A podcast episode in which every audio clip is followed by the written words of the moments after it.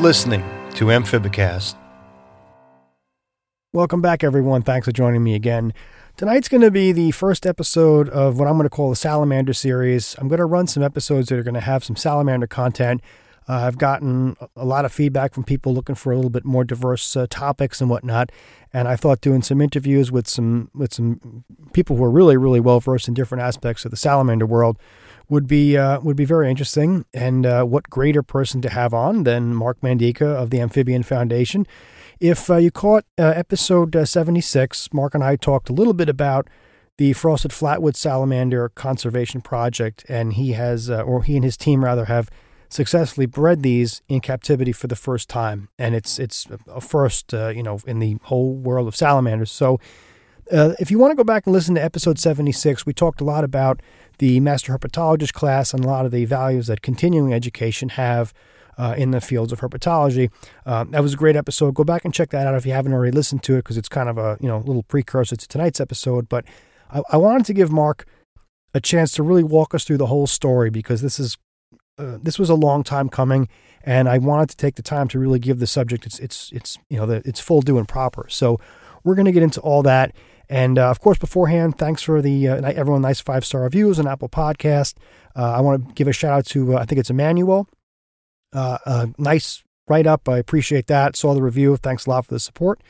And obviously, other ways to support the show. Consider becoming a patron on Patreon.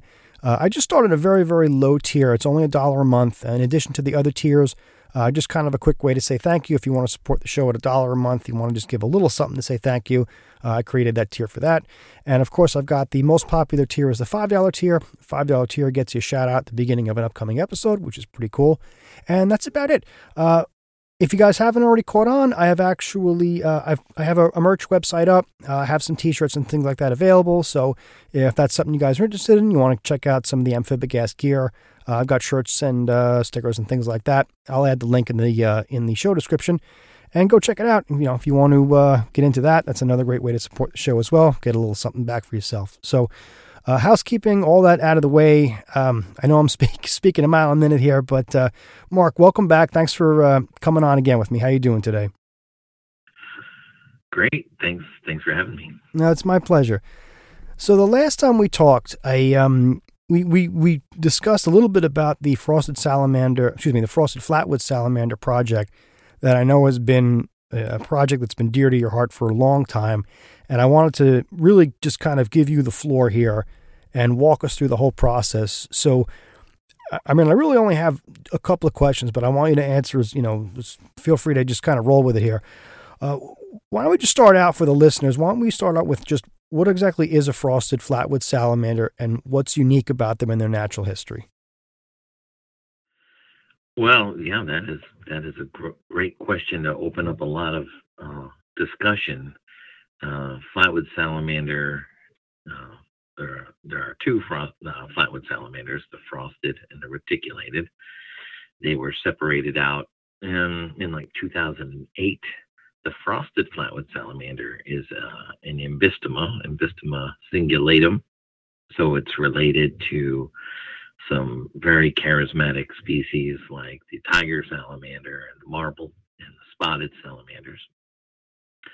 I've always had a particular affinity for the Ambystoma salamanders, so they're just so cute and chunky, and um, you know they're also very mysterious, and that is certainly the case with the frosted flatwood salamander. Um, you know, they are underground 50 weeks of the year. Um, very difficult to find them uh, in their adult stage unless your timing is impeccable. Um, they are endemic to the longleaf pine ecosystem, which in and of itself is an endangered uh, ecosystem. There's only 3% remaining of the longleaf pine.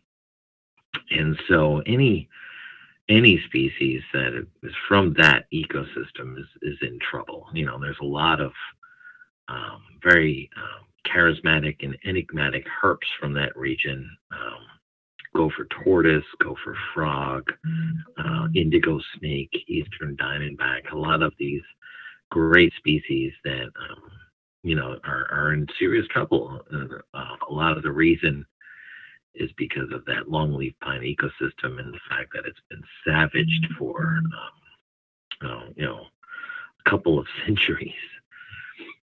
Um, so the salamander itself is a beautiful ambystoma. It's a black salamander with white or gray frosted reticulations. Um, you know, I'm lucky because I get to see one basically whenever I want to, having the currently the world's only captive population, but we're in the process of changing that uh, right now. Um, and so, what's unique about its natural history, you know, it is an ephemeral wetland breeding salamander, just like all or most of the ambystoma. They return to these temporary wetlands to breed. Um, they're obligated to do so, meaning that they will not breed in, in anything else. Um, it is believed that the frosted flatwood salamander exhibits site fidelity, meaning it will return to the same puddle that it was born in uh, year after year to breed. That's been um, documented in other ambystoma, and it's probably the case with the frosted flatwoods. And, you know, this is, as far as I know, the only ambystoma species that is dependent upon fire, um, which is a really neat part of its natural history. Um, it is it, it can't exist without uh, without wildfire, uh, frequent wildfire, meaning that it needs its habitat burned every one to three years. Uh, so that's pretty interesting about the salamanders in that their um, ecology and they have evolved alongside of natural wild, wildfires so that they know when to be out of the way of fire and uh, that's a pretty interesting thing uh, about their natural history. Um, the, and then the last thing is uh, uh, I'll mention is that you know they're um, really endangered. I mean, this was listed as threatened by the under the Endangered Species Act in 1999, uh, and then since then it has declined by 90 percent, and it's considered at imminent risk of extinction. Uh, there are only a few places left on Earth that still have these salamanders, and none of those few places are healthy, robust populations. So, how large of an area are we talking about in terms of range where they live now, as opposed to where they were, I should say? Oh, well, I'll start with where they were because it was basically the entire southeastern United States from South Carolina all the way through Georgia and into Florida. Um, they are gone from South Carolina, most likely. They haven't been detected in that state in 13 years. Uh, there's only one wetland left in the entire state of Georgia, one wetland. Um, and that wetland is not in good shape. Um, you know, so we've been surveying that wetland with our partners uh, since 2012, and so the last two years we've found no salamanders. Uh, and then in Florida, there are two clusters of, of wetlands, one in Apalachicola National Forest and the other at St. Mark's Wildlife Refuge. Those are both protected habitats, but you know, uh, there's still an issue of fire suppression there. Um, and so that's not uh, conducive to healthy salamander populations. So it's it's a it's a struggle. I'm curious about ambystoma because the first thing that comes to mind after you mentioning this, now that they live in this very very small restricted area, I mean, of course, I'm going to think about the axolotl and how they were basically, you know, rendered functionally extinct from their area that they lived in in Mexico, and I know there's a few other species down there as well. Is there anything about ambystoma that makes them particularly fragile, or is this just kind of a coincidence that they're in the same they're in the same genus? Yeah, I think that's a great question. Uh, and um, off the top of my head, it seems like the habitats that um, ambystoma salamanders uh, rely on are not particularly valuable to humans. Uh, you know, like a swampy depression in the woods, you know, that's not something that, you know, people value. So most, if it was on their property, would either fill it in or pave it or make it a permanent pond. All three of those options would destroy the habitat for them. And my understanding of the axolotl is that they're mostly just, you know, their their wetlands were used for, um, are just, you know, polluted, and uh, so it's it's uh, it seems like it's it's instances where humans have other ideas for how best to use the Ambystoma habitat. You raise a good point about the um, the ephemeral wetlands and the, the, the property I work on. We actually have that in a couple of different spots at different times of the year. We'll have just torrential rains, and it's like you said, it's just a, it's a puddle for maybe a couple of weeks, and then it's gone. But you're right. You wouldn't think that that would be such an important area for an endangered species. Right. Yeah. And so, you know, like I said, these these wetlands, like you know, most people don't even think twice of them, but you know, they're really vital, especially when you think about like um, generations of salamanders returning to the same puddle. Um, you know, it's from a conservation standpoint, it's very important to protect those, but also understanding that these salamanders don't live in those wetlands. They they breed in them. The other 50 weeks of the year they're elsewhere, and those are habitats that need to be protected as well. This may sound like kind of a strange question, but it's something that I've always been curious about. I don't I don't know if you've ever seen this or not, but like you said, obviously they, they don't inhabit these ephemeral wetlands all year. This is something that they'll show up for a very brief period of time. Let's just say that an area like that is just say during one season it's turned into a parking lot. Will you actually see salamanders return to that site when the normal breeding season comes and just kind of collect there, or do they just like what what what happens once that site has been removed to the existing salamanders who normally would show up there? Yeah, those are uh, more great questions. Thanks, Dan. The uh, you know the uh, evidence that there is, um, is, you know, if um, if a road is built in between their uplands and their wetlands, which happens a lot, then that is an area of high mortality. So you'll find uh, spotted salamanders, for example, just flattened out at that section of the road because if you do build a road in between their their um, upland overwintering habitat and their breeding habitat, then they're forced to cross it uh, twice a year, going to the wetland and coming back. And you know, it never really works out well for amphibians. Uh, there's other evidence. Um, if you looked around online, there's um, a developer put in a house that was in the um, trajectory of a ringed salamander, Ambystoma annulatum. Um, and so the next year for their migration, they all were stuck in someone's stairwell leading down to their basement. And it just didn't, you know, it wasn't there before. And now suddenly there's a huge ringed salamander trap, and their whole basement was flooded with ringed salamanders. Um, you know, so there are example examples like that. Then there's um, an, an, example of site fidelity with some conservation um, practitioners out in California who are um, breeding or rearing uh, long-toed salamanders, Ambystoma macrodactylum. And these salamanders most likely imprint on their natal wetlands at metamorphosis. Um, these animals were allowed to metamorphose in cattle tanks and then brought to the wetlands as as young salamanders. And the following year, they returned to the cattle tanks instead of to the wetlands where the they were hoping that they would return to. So, um, you know, there's there's something going on there with with how they imprint and the sensitivity to something happening with their migration routes. It's all pretty interesting. That's amazing. I I'd had a conversation with a previous guest about um, deposition sites for Oophaga pumilio, and it's amazing how they have spatial recognition. They know exactly where each little bromeliad leaf is, or in, or in this case, every every um, well cattle tanks, I guess in this case, but it's it's amazing how sophisticated they are with things like that, and people just tend to think uh, that they're just so simple. Right. Yeah, yeah. So um, you know, we um, target the uh, larval stage when we're trying to acclimate.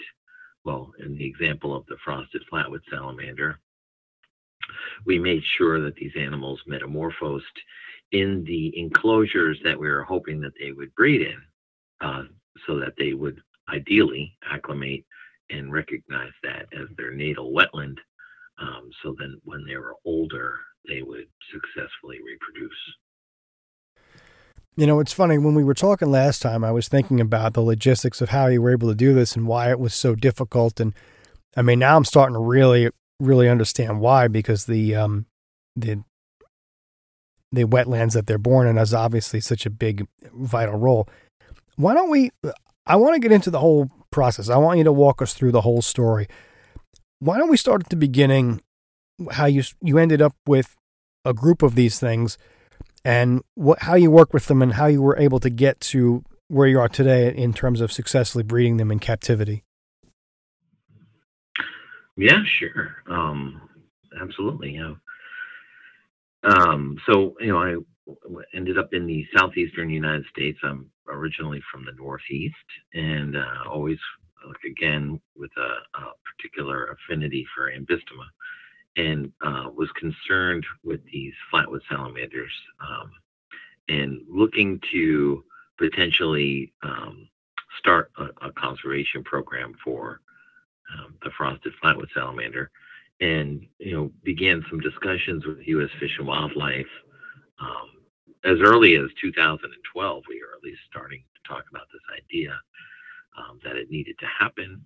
Um, some other organizations had tried, and I, and as far as I know, did not do well with them in captivity. Were unable to get them to acclimate to captivity, um, and so that's that's where kind of things were in 2012. Um, in 2014, we uh, were invited to join what was called at the time as a recovery team, a federal recovery team, where we were trying to make a plan, not not just make a plan for the flatwood salamanders, both species, but also um, write a recovery plan document. Now, this is a, a, federal document that has now since been written and is published, and anyone can see online. Um, but this recovery team was was put together to develop a plan and publish this plan called the recovery plan. And at that that's the point where um, we were charged with trying to build a captive uh, assurance colony for flatwood salamanders. At the time, the goal was to just build a uh, genetic repository for flatwood salamanders because they're, like I had mentioned, they're just declining precipitously in the wild. Um, the thought was that there was maybe five to 10 years before they were extinct. And so we wanted to have some being kept alive and safe in captivity. And that, you know, that's always like the last resort. Once you're, once you think the species is going to be extinct unless you actually bring them in from the wild, that's a, uh, that's very sad, you know, just to throw that out there because that means that lots of other conservation measures or potential conservation measures have failed. Um, you know, so when you're safeguarding uh, them from extinction in a lab, which is what we are going to try to do, then um, you know that that's that's pretty bleak. And um, um, so you know, then the challenges. So in 2014, we started this in earnest. Um, I don't think we found salamanders that year because we, it was 2015 when we got our first salamander. We got four. You know, that's that's not a, a, a, a an assurance colony. Um, but then we started getting some specimens from, like I mentioned, there are three localities. We started getting animals from um, Florida, uh, either as larvae or as uh, eggs. So, another very peculiar thing about the flatwood salamander is they breed in dry ponds. So they come to the pond. If there's water in it, they're, they're not going to breed. They breed in the dry pond and they lay their eggs and then they scoot. They're gone. And the eggs develop and wait there all alone for seasonal rains to come and fill their wetland. And once the uh, le- water level reaches the eggs, then they hatch. Um, and so, you know, as you can imagine, um, there's the weather patterns have become less and less predictable and the rains are coming and, and less and less their natural periods and more and more, these eggs are left in the field to dry. They're just drying out the field. These endangered salamanders, their their eggs, you know, even if the breeding was successful, then the eggs still are just dying out in the field.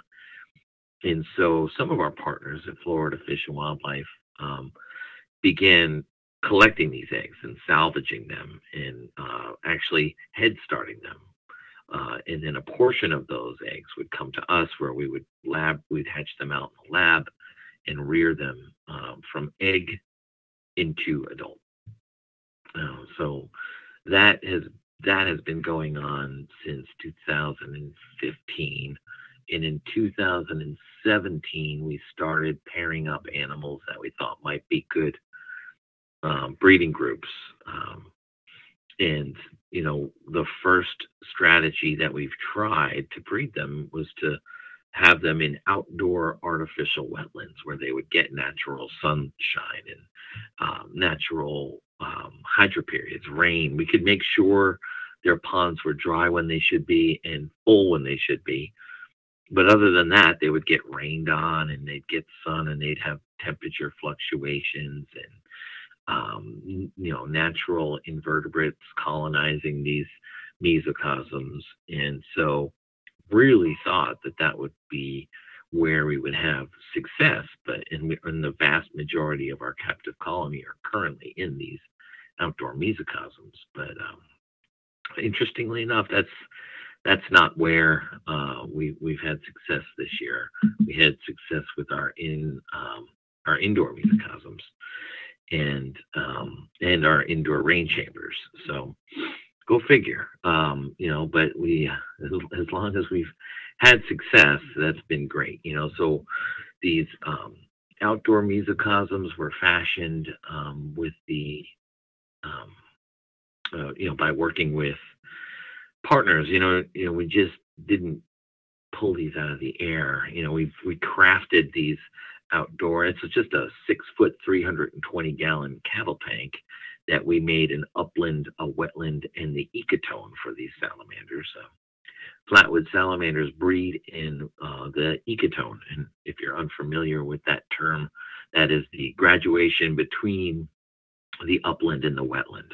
And it's very particular and special for the flatwood salamanders and other salamanders too but the ecotone is right where the frosted flatwood salamander lays their eggs. So only a significant amount of water will bring the level up high enough to reach that ecotone so their eggs can hatch. Um, and so, you know, we have these groups out in, in mesocosms that we developed with, um, you know, just by doing as much research as we could. Um, it's not easy to develop, to design a pond a system to breed pond breeding amphibians that will only breed in dry ponds. That's actually not anything I'd ever done before. You know, normally when you're breeding amphibians, you provide water for them to either lay their eggs in or over or near. Uh, but not these guys. They need to breed near a dry pond. And so that had to be taken into account. Luckily, on our on this um, recovery team, we had Ray Semlitsch, who was was he's uh, late Ray Semlitsch. He was an amazing salamander biologist who developed this mesocosm uh, system for keeping animals alive, uh, and we kind of adapted it with from his work and from uh, some other people at Riverbank Zoo, namely Scott Pfaff, who was uh, who had bred other ambystoma like spotteds and uh, and mole salamanders out in these outdoor enclosures. So those are the two people that kind of gave us the courage to build these outdoor uh, experimental wetlands to try to breed this uh, extremely endangered species. Even though it hasn't been successful yet, I still feel like it will be. Maybe they just need some more time. The animals themselves seem to be doing well. Um, and so you know, we'll focus on trying to get eggs out of those in the in the upcoming years. But you know, now we're now we've had this uh, very recent success with these indoor setups. Yeah, can you walk us through how you have the indoor setups? I I'd recently it's interesting because I've I've kind of followed this from the beginning. Once I kind of you know I became interested in what you guys are doing over there. I know on your social media you had pictures uh, about maybe two years or so back of the outdoor enclosures, and I recently saw a photograph of the indoor enclosures. Can you elaborate on how that worked out and how you have them set up for breeding on the in, uh, on the indoor enclosures? Sure, It'd be my pleasure. Um, the indoor enclosures we have two setups. Um, one is um, what I call the ecotonal rain chamber. So I had already mentioned how vital the ecotone is for the flatwood salamanders, particularly their reproduction. Uh, so we set up these um, these ecotonal rain chambers. It's just providing an approximation of the ecotone. So we ignored the upland habitat and the wetland habitat. Um, that's where we had success this year. Um, and so the um, this was well, we had uh, some lab reared animals that were just in, raised individually, have never seen another flatwood salamander in their life. And they, in around October, November this year, or 2021, started showing signs that they were um, ready for reproduction. Males with swollen cloacas, females that were appearing gravid, and so we took these animals that were have been separated since they metamorphosed and put them in together into these ecotonal rain chambers where we rained on them pretty heavy. And then we slowly increased the humidity. And about six weeks later we had eggs. And so that was extremely exciting. Um, you know i should mention two years ago the uh, San Antonio Zoo had successfully bred the reticulated flatwood salamander, um, Ambystoma bishopi, and they had done it um, in a similarly sized tank, so a 40 gallon breeder, which is a standard um, standard size for breeding salamanders. They had a terrestrial setup for their um, for their salamanders. I believe I have never actually seen these, so I'm just kind of making it up. But my understanding is that these were a terrestrial setup, and um, and so you know ours are very similar, 40 gallon breeders, and uh, but we had ours set up on a on a slanted gradient to try to mimic the graduation of the ecotone uh, that were layered with plants that we collected with um, Georgia Department of Natural Resources went to some breeding habitats and collected some vegetation. So it was really simple in that it was just a um, slanted plank of egg grading with a screen on top with some clumps of native plants on, on top of that. And then uh, uh, it just rained on them pretty heavy, and then we slowly increased the humidity. They seemed to love that. Um, and so we had success with two groups of salamanders in these setups. We only set up two groups. We had success in both groups. Um, the only other thing was that we had also built what I'm calling, I don't know, I've never seen anything like these, so I just call them what I want. This is uh, an indoor mesocosm. We also had an 180 gallon tank set up. Um, now, unlike the uh, ecotonal rain chambers that were just on a plank with uh, some plants on top. These were like permanent, well planted, um, huge terrariums. 180 gallons is six feet long, um, with the upland, the wetland, and the ecotone, all the whole system in there, planted with vegetation from the uh, longleaf pine ecosystem, except except for the trees, obviously. And um, and because it had a wetland, has a wetland in it, I had introduced larvae in there, um, 12 larvae uh, in the wetland of this indoor mesocosm so that they could metamorphose in there. And that was in 2020. And the only reason why I mention this, and this is kind of breaking news, is that this morning they I found eggs in that indoor mesocosm for the first time. So that's the third group of flatwood salamanders we bred this breeding season. And so that's extremely exciting. That's incredible. I'm just curious. I got a couple of things that kind of came into my head as we were, as I was listening to you. When you're originally, you you set out to, I guess, engage fish and wildlife. How, how do you start a conversation like that with them? I mean, is that something where they would approach you, or you go before them, or how does like how does something like that start? You know, that's that's a great question, and um, I think that for the most part, um, it is possible for you, for anyone, to find out who the species lead is for an endangered species in the United States, and so I believe that's how that happened. Um, the species lead uh, for, and these are just species that are listed under under the Endangered Species Act. So um, you know, any species that's listed under that act, you will need to partner with U.S. Fish and Wildlife on any program for. Um, and then the, um, the um, U.S. Fish and Wildlife Species Lead was extremely receptive to uh, talking about uh, starting a program uh, because I think it was obvious that a program needs to be needed to be started for them.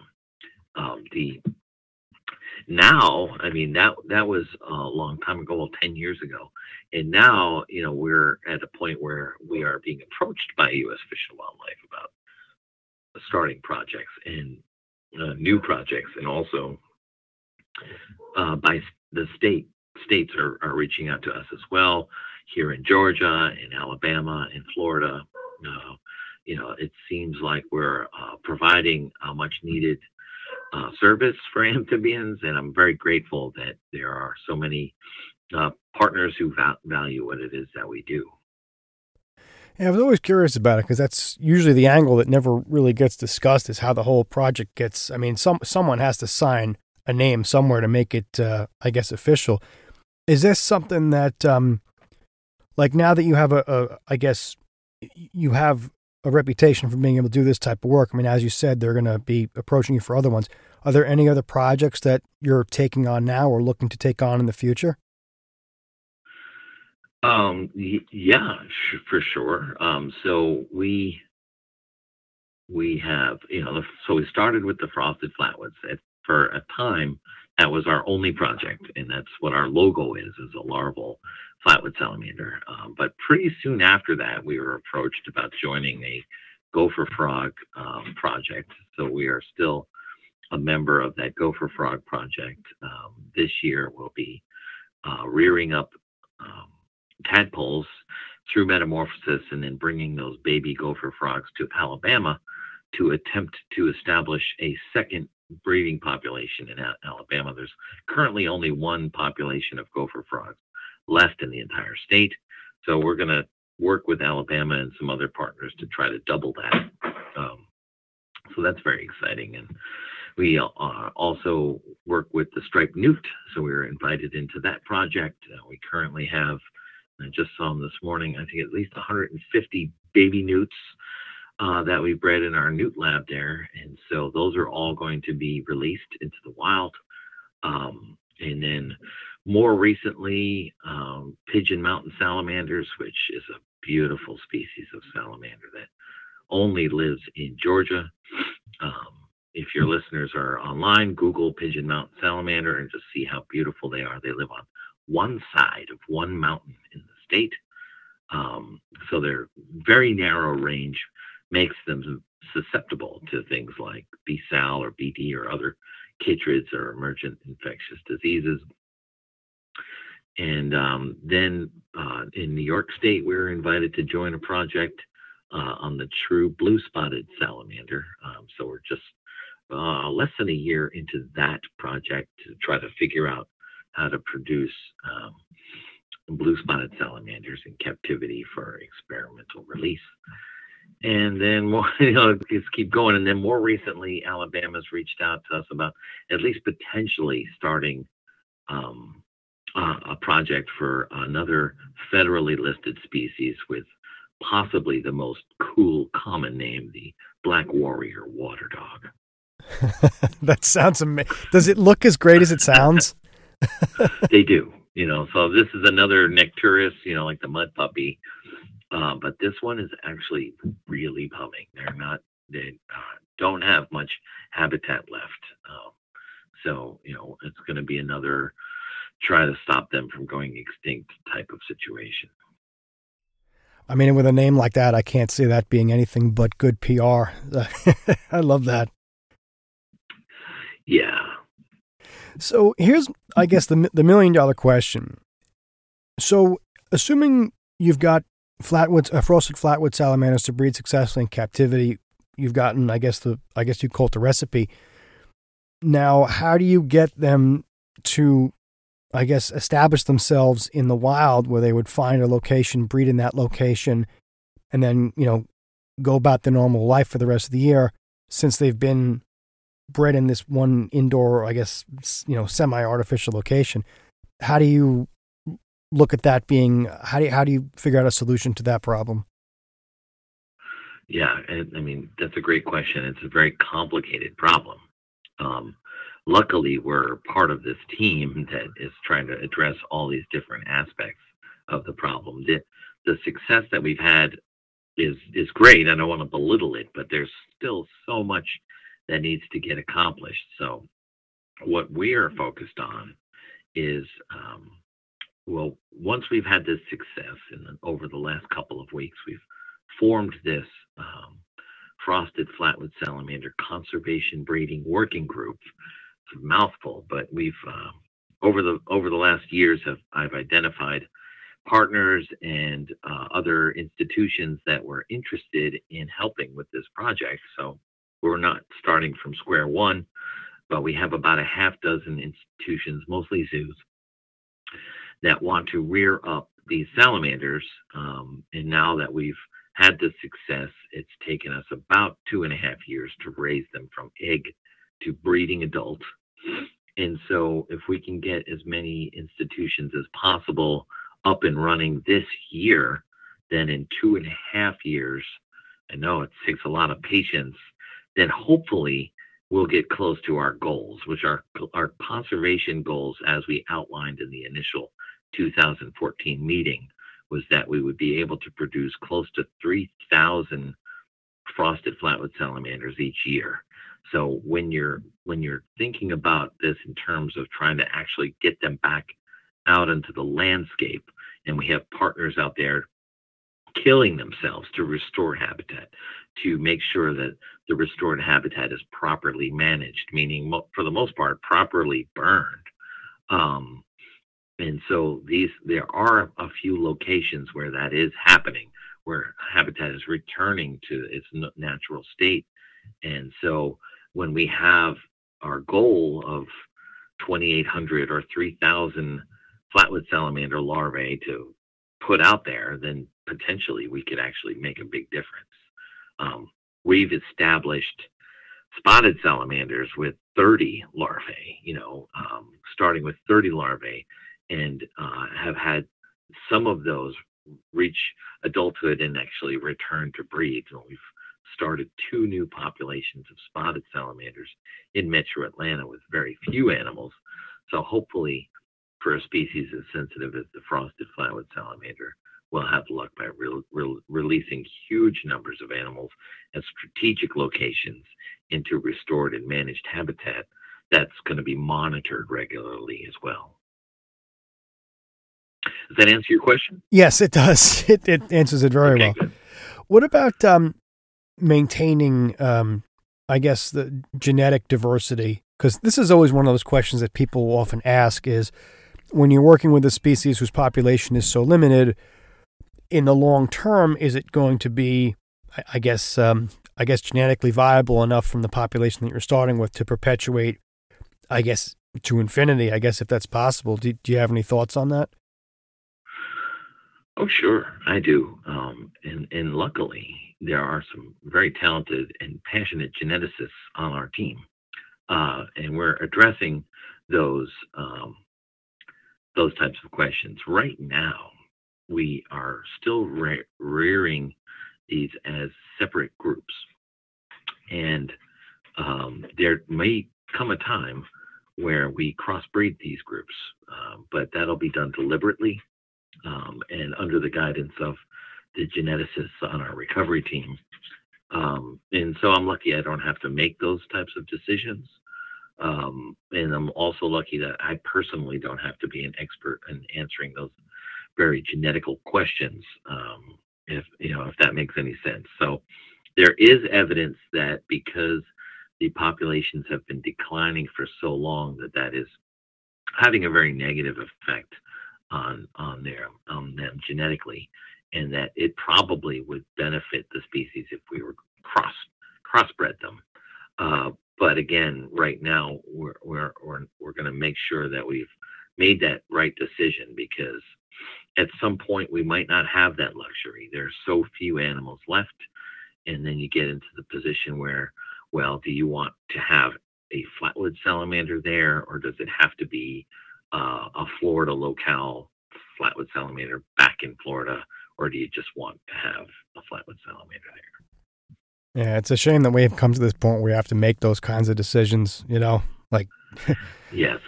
like all it's it's it's either all or nothing i guess in some situations pra- practic- practical question.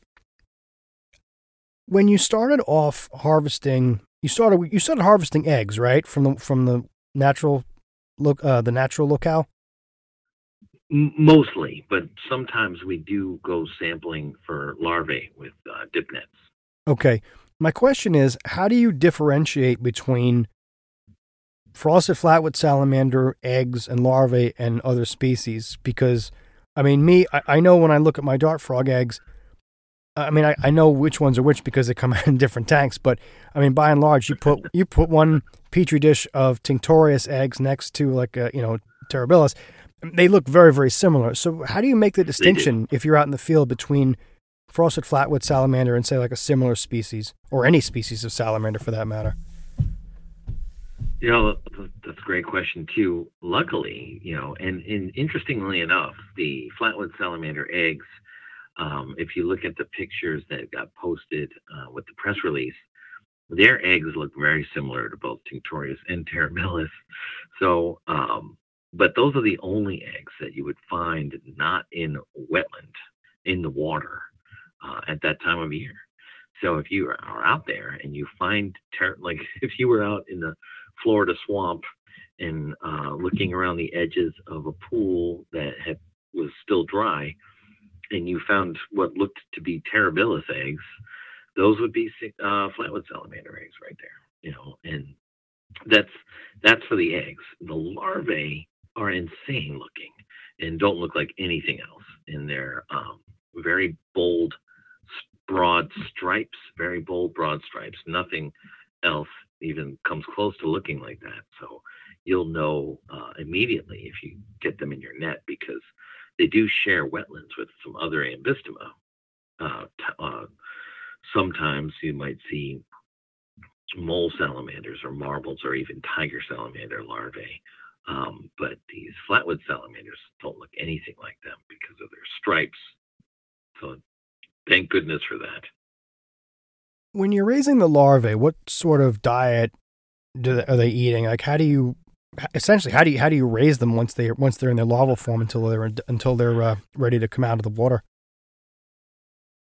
Yeah, um, yeah. Well, when once when they first hatch, they're pretty small, not as small as some other things, um, and so we feed them primarily daphnia.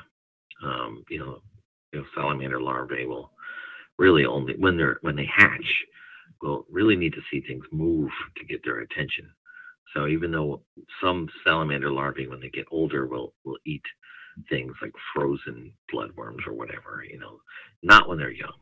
So we give them daphnia. Uh, once they have their first few meals and start growing a little bit, then we can start introducing worms, um, mostly chopped small worms like black worms and white worms. Um, but for us, a lot of the goal is to get them to the size where they can start eating whole worms because that's when they really put on weight.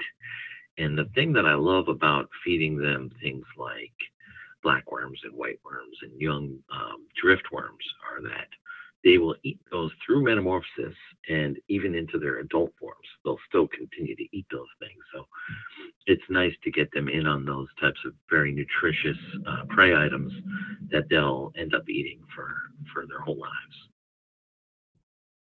Interesting. What does um like what would you say the biggest challenge of this whole thing has been so far? Because obviously it, it hasn't been easy really at, at any point, but what was the moment where you said to yourself, like, this is this is really hard? Like what's what was the biggest challenge overcoming it? I know it's kind of a broad question, oh my but God. the whole thing is has been really hard. I mean, the the um, the, the, the bureaucracy, like our the recovery lead for U.S. Fish and Wildlife is amazing and supportive and loves the salamanders. There's a lot of bureaucratic things are beyond his control about working with the government. For example, I applied for a permit years ago and I still haven't haven't gotten it. You know, I was just stuck in some red tape hell uh, and you know super challenging getting permission to do this project and then not being able to find animals anywhere because they're just going extinct too quickly and also you know not having a lot of information to base our strategy on you know so there there's the san antonio zoo who is doing very similar things for bishopi so there's a nice exchange of information there uh, but you know for the most part they're figuring it out for the first time themselves.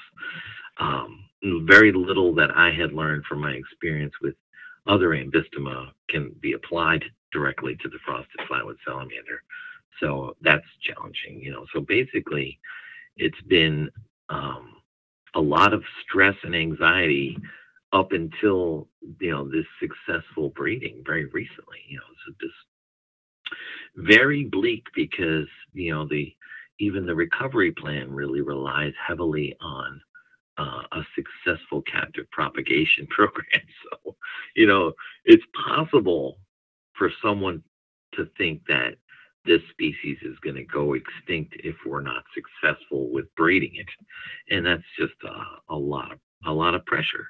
And so, you know, there's a huge sigh of relief, not just from us, but from all of our partners who have a lot of emotion and time spent invested in this success of this project.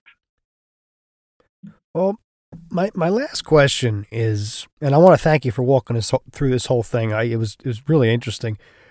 My last question is though is where do you see the project five years or, or ten years from now? Assuming everything goes according to plan, where, where do you see it in the next uh, few years? Yeah, great. I, I like thinking about this part because you know we're making uh, plans for uh, exporting this to other institutions, and so you know I I see you know this this working group I, I described earlier is just a couple of weeks old, so I I um, think about that as a group of tight knit, passionate people all working towards a common goal of producing a lot of healthy flatwood salamanders. I think that you know with all these partners as well working on it with the um, the recipe as you called it earlier will get improved greatly. I think that you know it's going to get a lot better. We're going to get our handle on how to produce the healthiest larvae possible, and uh, we're going to answer a lot of these questions and then just hopefully, you know, you said in like five years, you know, this might be how long it takes to get to the point where we're producing thousands of flatwood salamanders each year. I mean, that that would be a huge success. I mean, for me, you know, this this was really great breeding the species and, and having a lab filled with our own babies, but actually releasing them into the wild is going to be uh, even more exciting. And you know, we're not going to do that this year. Um, that's not going to happen for several more years. I look forward to seeing it. I'm just, I'm really happy for you this went out because I I've been kind of following this myself over the past couple of years. And when you mentioned it to me about a month ago, and we, we, we talked beforehand, I was like, wow, this is this is great. We gotta, we definitely have to talk about this.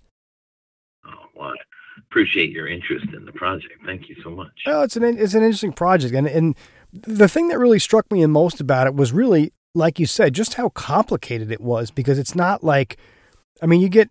I guess people like to compare apples and or, well, people like to compare apples and oranges as if they were the same thing, but.